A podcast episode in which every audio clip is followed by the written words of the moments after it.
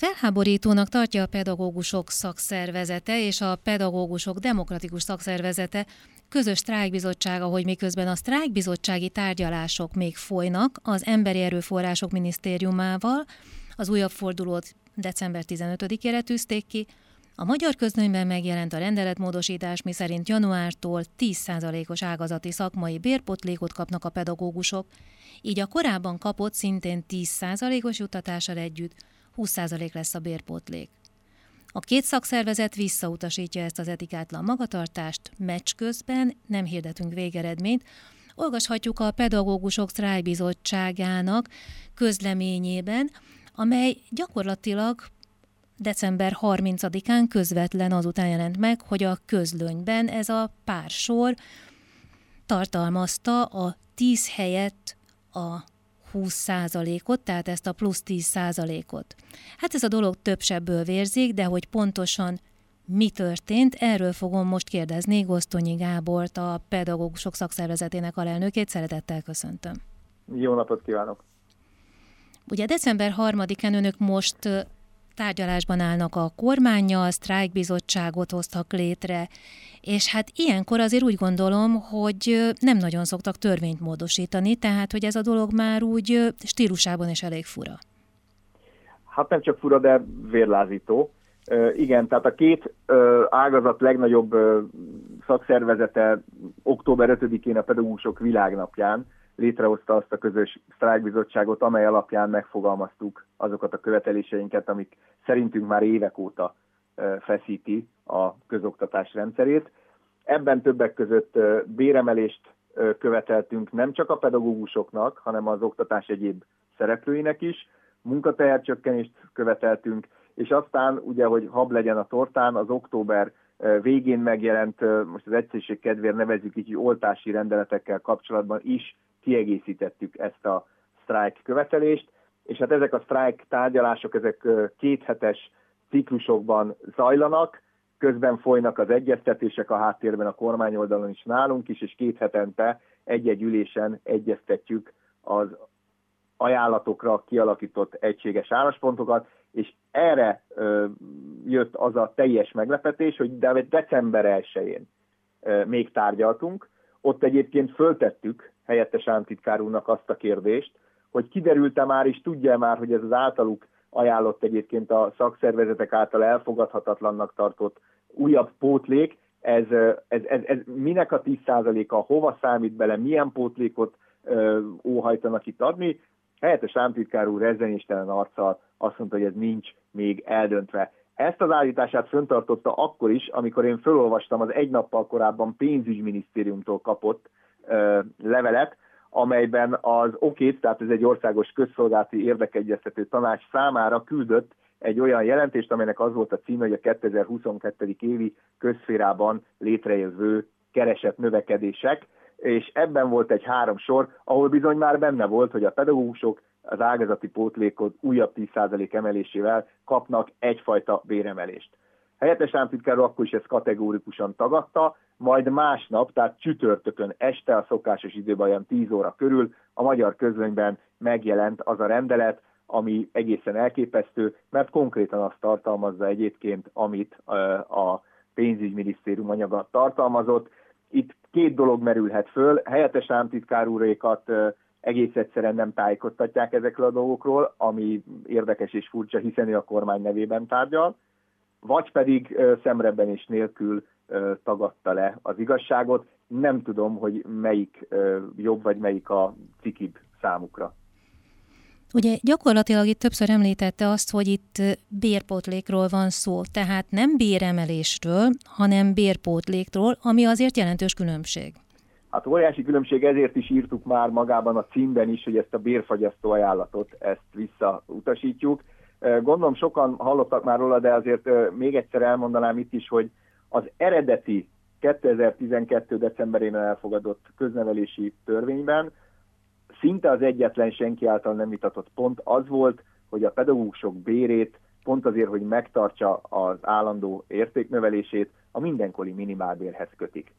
Majd ezt a 2014-es választások után mindenféle egyeztetés nélkül a kormányoldal felülírta, kitalált egy új fogalmat, ez az úgynevezett vetítési alap, és ezt a vetítési alapot a 2014. évi minimál béren, vagyis 101.500 forinton befagyasztotta, és azóta sem emelte a pedagógusok bérét senki. Ráadásul, ami tényleg megint azt mondom, hogy ez az abszurd csúcsa, hogy amikor bevezették ezt az életpályamodellt és ezt az új bértáblát, akkor azt mondták, hogy azért így és azért ebben a formában vezetik be, hogy ne kelljen különböző pótlékokkal kiegészíteni a fizetéseket. Na ehhez képest kitalálták 2020 július 1-től ezt az ágazati szakmai bérpótlékot, és most úgy látszik, hogy ezt kezdik el emelgetni, ami mm, hát egészen megdöbbentő, és egyébként teljesen elfogadhatatlan számunkra. Nem csak a mértéke, hanem a módja is. Gyakorlatilag ugye 15-ére van kiírva egy következő megbeszélés. Mi fog történni, miközben a tárgyaló felek közül az egyik úgy tűnik, hogy gyakorlatilag úgyis azt csinál, amit akar? Igen, ezen most erősen mind a két szakszervezet gondolkodik, illetve hát a saját tagsága véleményét ki. Mi előtte napon kedden fogunk egyeztetni, tehát a két szakszervezet kedden egyeztet, és már úgy fogunk odaülni december 15-én, hogy tudjuk, hogy mit csinálunk. Nyilván eléggé be van szorítva a pedagógusok sztrájkbizottsága, hiszen egy olyan utcába terelték be egyáltalán nem kívánt belemenni. Amit biztos, hogy erőltetni kell, az egyrészt, mivel 15-e ugye az egy ominózus nap az oltások miatt, hogy ott mi a helyzet és mi a kormány álláspontja. Reméljük, hogy legalább itt betartják a szavukat, mert azt ígérték, hogy legkésőbb 13-án, tehát hétfőn kapunk egy írásos álláspontot, véleményt a kormány oldalról, hogy hajlandó módosítani az adott 599-es rendeletet illetve biztos, hogy meg kell állapodnunk, vagy közeledtenünk kell a még elégséges szolgáltatást, mert nagyon sokan azt várják a pedagógusoktól, hogy sztrájkoljanak, de a sztrájk törvény az olyan faramuci módon van megfogalmazva, hogy muszáj a sztrájk meghirdetése előtt egy úgynevezett még elégséges szolgáltatásról vagy megegyeznünk, vagy egy bíróság által kimondott még elégséges szolgáltatást biztosítani. Addig viszont sajnos a szakszervezetek tehetetlenek.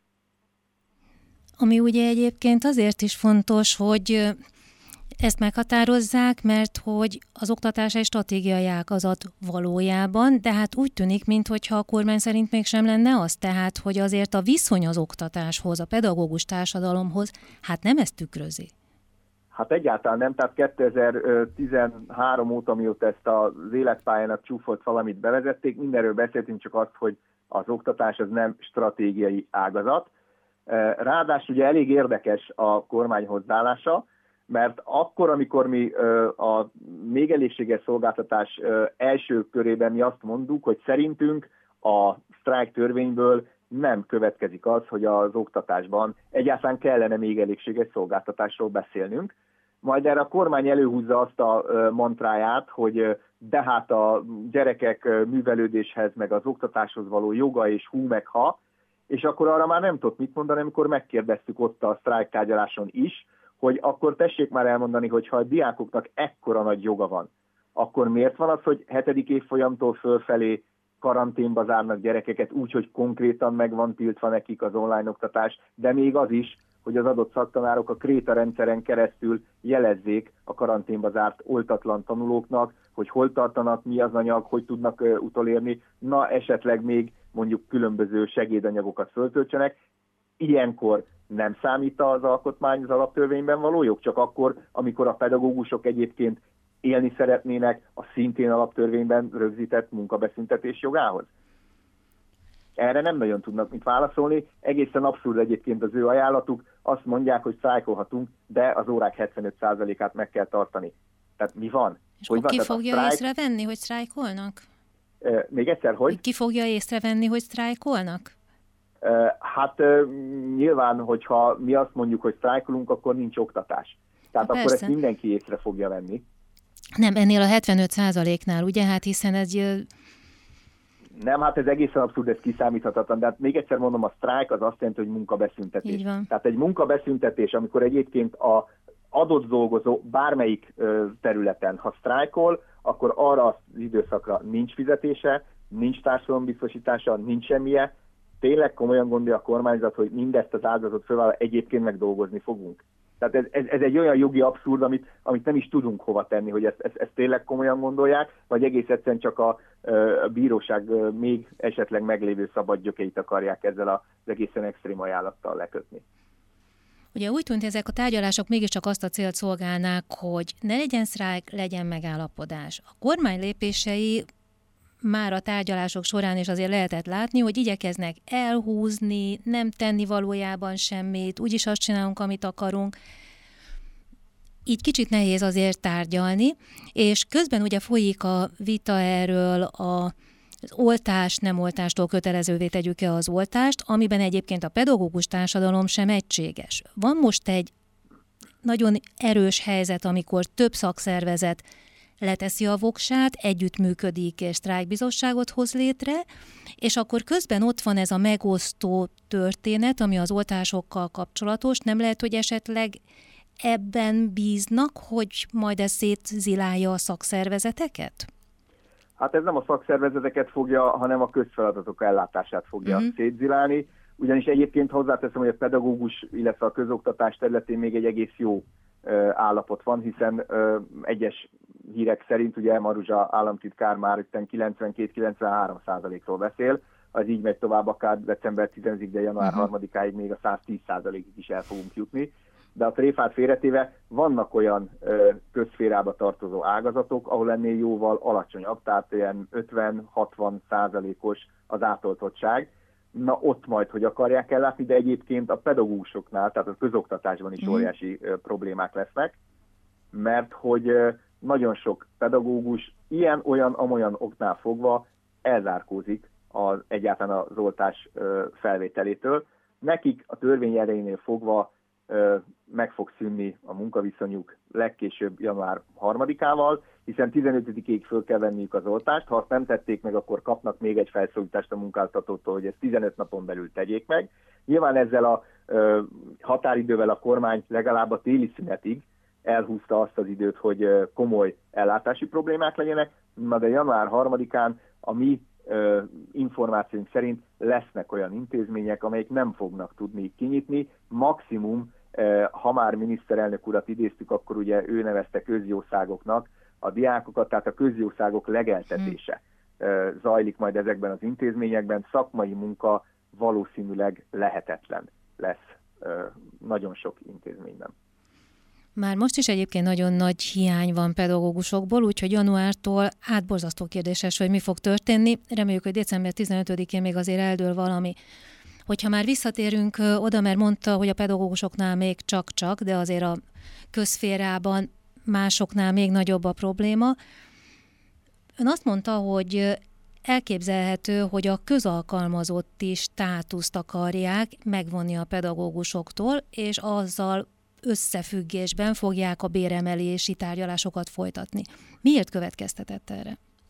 Hát ugye itt nem olyan régen a Debrecen tévében Pósán képviselő úr, aki egyébként a Közkulturális és Oktatási Bizottság elnöke szerepét tölti be a Fidesz részéről, ugye tett olyan nyilatkozatot, hogy el kell gondolkodni hogy a közalkalmazotti lét és a béremelés az milyen összefüggésben van, és elkezdte emlegetni a szakképzés, hogy lámlám ott is mennyire jó lett a helyzet azáltal, hogy jogviszonyuktól megfosztva a szakképzésben dolgozókat átrakták a munka törvénykönyve hatája alá, ugye át is keresztelték őket oktatókká, és hogy milyen jó nekik. Hát jelentjük, hogy nem jó, egyáltalán nem jó a helyzet, nyilván valamivel több pénzt kaptak, ez tény, a 30%-nak a megközelítésében nincsen az átlag egyébként, a szakképzésben uh-huh. sem. tény, hogy valakik több, tehát akár 40-50-60%-os béremelést is kaptak fiatalok olyan ágazatban, vagy olyan szakma területen, ami tényleg hiány, hogy őket itt tartsák. Egyébként ez helyes, de vannak olyan kollégák, akik a 20%-ot sem érték el a fizetésemeléssel, és akkor megint csak az egyéb nem oktatási folyamatban résztvevő dolgozók, tehát itt a technikai személyzetről beszélünk, a segítőkről, az oktatás segítőkről, az oktatás közvetlenítő segítőkről, tehát ők egészen megalázó ilyen 5% mm, alatti béremelést kaptak, és amitől ugye megfosztották például a szakképzésben lévőket, nincs egy fix előmeneteli rendszer. Ez, ez, ez, ez egy közférában azért, azért elfogadhatatlan, hiszen azért voltak alacsonyabbak a versenyszférához képest egyébként a közszféra bérei, mert ha valaki a közszolgálatába állt, akkor tudta, hogy elkezdem itt a pályámat, ha különböző végzettségeket szerzek még hozzá, akkor a nyugdíjba menetelkor kiszámítható volt, hogy hova fogok elérni, mekkora lesz a fizetésem, és ez az előrelátható kiszámíthatóság, ez egy óriási nagy biztonságot adott. Na ezt próbálják most a teljes közférában, nem csak a pedagógusoktól, a teljes közférát megfosztani ettől a biztonsági állapottól és leszűkíteni azoknak a számát, akik a közférához tartoznak. Hát úgy tűnik, hogy 15-én nem lesz könnyű dolguk, meg úgy egyáltalán nincs könnyű dolguk most ebben a helyzetben. Azt elmondom, amit ugyancsak ebben a közleményben olvasok, hogy januártól egy 17 éves fiatal, akinek szakmunkás vizsgája van, ugyanannyit fog keresni, mint egy 14 éve a pályán lévő tanítónő vagy óvónő, tehát úgy nagyjából ez az, amiért küzdenek most a szakszervezetek, hogy ez ne így legyen, illetve, hogy egyáltalán maradjon valaki a pályán, hiszen rengetegen mennek el a pályáról már így is, sokan mennek nyugdíjba, szóval nem tudom, hogy ki fogja tanítani a gyerekeinket, hogyha ez így megy tovább. Remélem, hogy 15-ig kitalálnak valamit, és valami jó stratégiával tudnak leülni, tárgyalni a kormányjal. Rajtunk nem fog múlni, igazából itt a kormánynak kellene sokkal rugalmasabbaknak lenni. Mi már az eredeti ajánlatainkon is finomítottunk, módosítottunk, változtattunk. A kormány egyelőre semmiféle olyan hajlandóságot nem mutat. Meglátjuk, igen, 15-én a legvégsőkig küzdeni fog a két szakszervezet, ebben egészen biztos lehet mindenki. Én köszönöm szépen a munkájukat, és köszönöm, hogy itt volt velem Gosztonyi Gábor, a Pedagógusok Szakszervezetének alelnöke. Sok sikert a tárgyalásokhoz. Én köszönöm a megkeresést, viszont hallásra. Viszont hallásra.